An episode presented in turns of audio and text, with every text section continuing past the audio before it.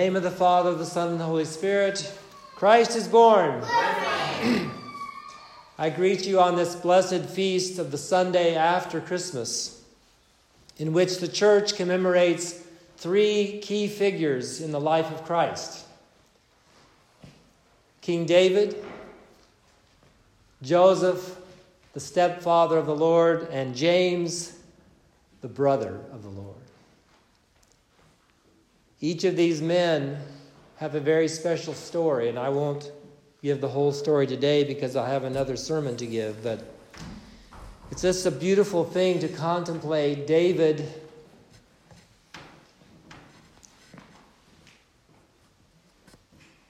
seeing this from heaven. All that he had hoped for and prophesied about as a prophet and a king seeing this all fulfilled in this little baby, Jesus Christ. Seeing Joseph, this elderly man in his 80s, the guardian of this young teenage girl, being guided and warned by an angel each step of the way on how to protect and care for Mary and her child, Jesus. And then James, the brother of the Lord. Imagine the honor he must feel in having that title. One of the children of Joseph, one of the stepbrothers of the Lord, who stood by the Christ child and protected him and helped him. And went on to become the first bishop of the church. We honor these men today and we rejoice with them in the birth of our Lord and Savior Jesus Christ. But we continue today the 18th sermon in the series of homilies on the divine liturgy of the Holy Orthodox Church. And all these sermons are available on my Podbean podcast, which you can go to and find on the internet. And you can read and listen to all of these sermons. This is the 18th sermon in the series, and we are, we are looking into great detail in the Old Testament, beginning with the book of Genesis and seeing the foundation for everything that is going to happen and that everything that is going to lead up to the divine liturgy, the Holy Eucharist, which we celebrate every Sunday. so we have seen how the, everything that happened to the Israelite people from the moment of creation to the inauguration of the Passover as they exited Egypt and began their journey to the promised land, all this pointing to the Holy Eucharist. And as the children of God journeyed in the wilderness, when they left Egypt, they remembered something. An ancient promise that they had made to Joseph. Joseph asked them to promise that when they left, and he told them that someday they would leave. They would leave Egypt and return, and they would come into the promised land. He, he made them promise to bring his bones with them. And they did. In everything that going on in the Passover and the, that night when all the firstborn were slain throughout the nation of Egypt, and the Israelites were spared because they put the blood of the lamb over the doors and the posts everything that was going on, the meal they had to prepare, and packing up and grabbing all the booty from the, from the Egyptians, they did not forget. And they kept their promise. They gathered the bones of Joseph and they took them with them. It's important to keep our promises, important to keep our traditions, to hold two things not throw them aside just because they're old and worn out. The bones of Joseph were special to them and sacred to them, and they took them with them.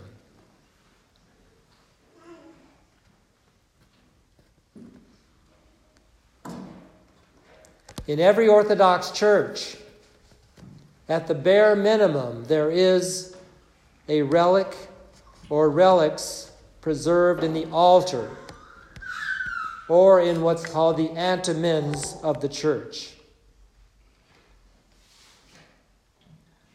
This sacred tradition is founded on this reference from the book of Revelations, chapter 6, verse 9. When he opened the fifth seal, I saw under the altar the souls of those who have been slain for the word of God and for the testimony which they held. the early Christians who were being persecuted had this practice of worshiping in the catacombs, down in the burial places, in the caves and they would serve the liturgy over the tomb of the saints, the martyrs, and other holy people buried there.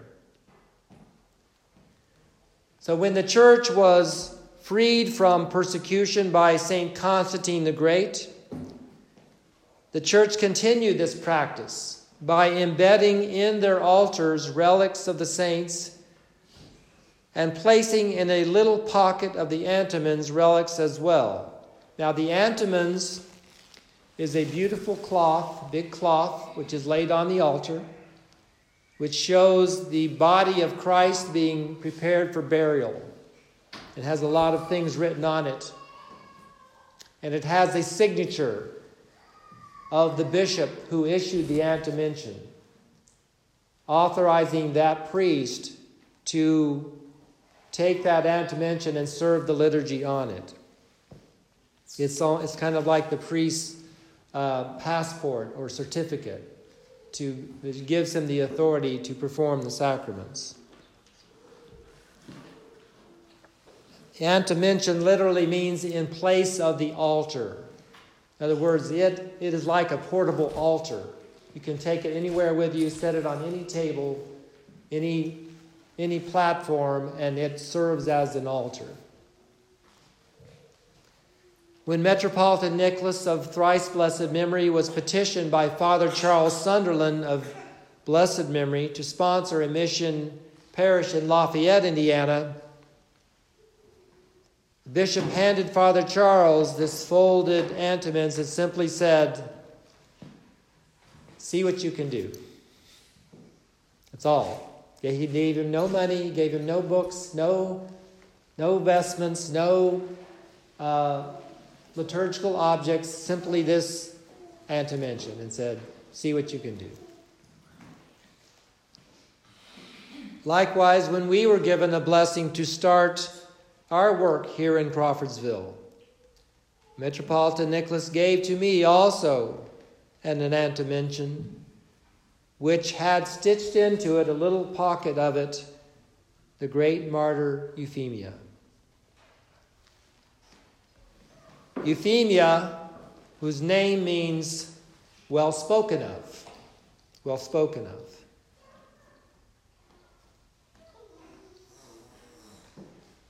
Was martyred for the faith in the year 303 AD. And her primary feast is September 16th, but also she is commemorated on July 11th because of a miracle that occurred from her relics. So, at one of the ecumenical councils, there was a great controversy, argument in the church over the two natures of Christ. And there was an orthodox statement and there was a heretical statement. And they, and they were really divided. And they couldn't come to a consensus or agreement. So it was revealed to one of the bishops that what they should do is write down these two statements of faith on, on parchment and make two scrolls. Then place these two scrolls into the tomb of the great martyr Euphemia. So they placed them in the tomb, they, they covered the tomb, they sealed it with wax, they set guards around it so nobody could uh, tamper with it. And then they prayed and fasted for three days. And on the third day, they gathered around the tomb of the great martyr Euphemia. They lifted the lid from the, from the ga- casket and broke the seals, and they looked in. And the statement of the Orthodox was in the right hand of the great martyr. And the statement of the heretics was under her feet.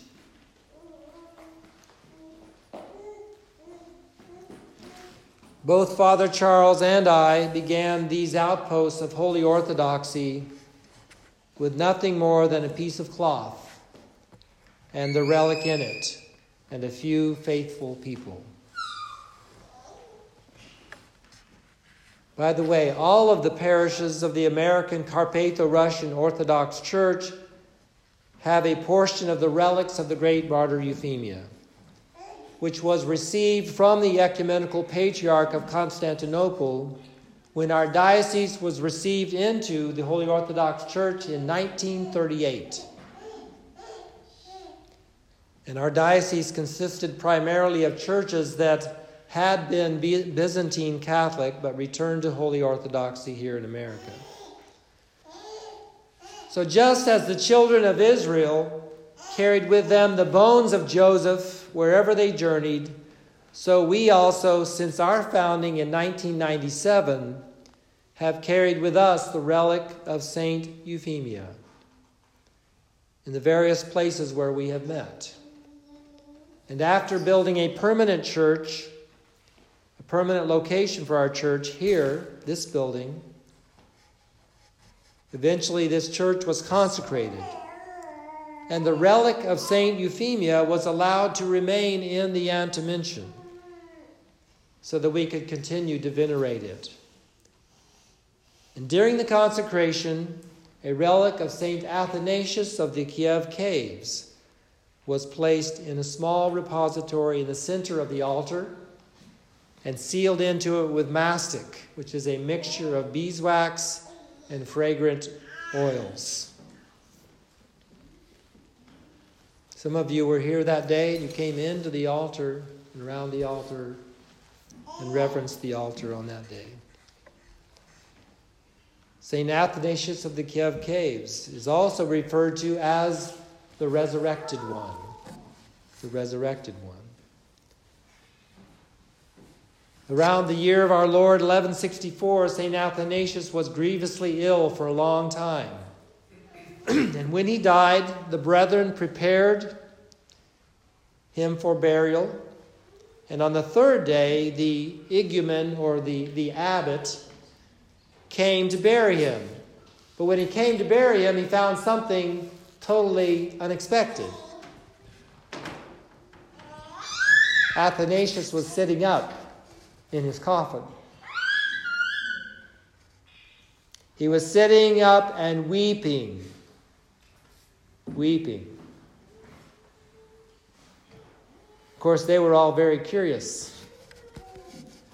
To all of their questions, at first he would not even speak. They had to drag it out of him. But to all of their questions, he simply replied Seek salvation.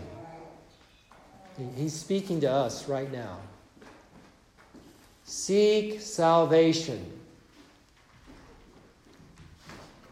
Obey the abbot in everything. For us, that means obey Jesus Christ in everything.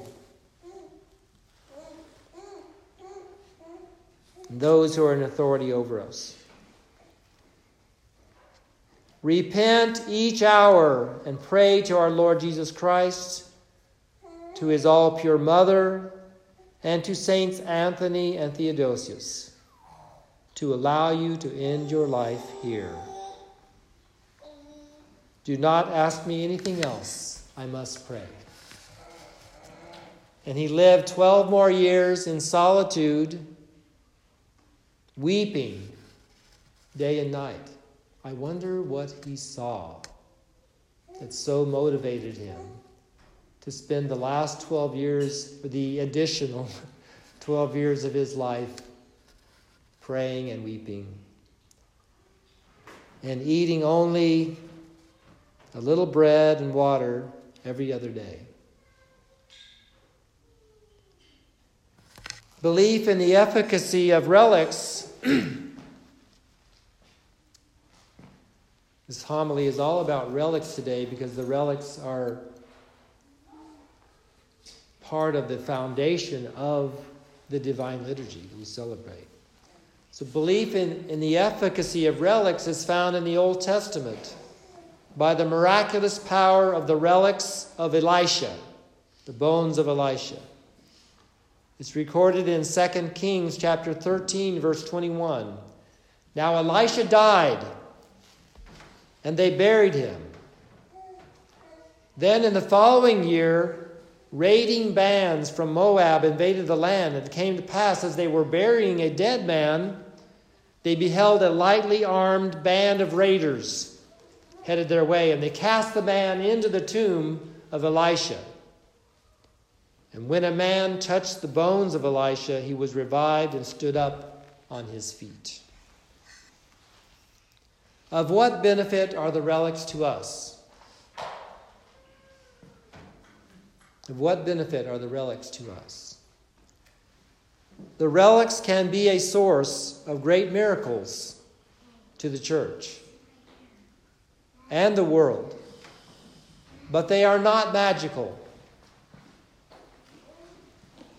And they are only effective in our lives to the degree to which we submit ourselves to the Lordship of Jesus Christ and dedicate ourselves to living godly and holy lives, worshiping the Holy Trinity in true faith and serving each other and laying down our lives for the world.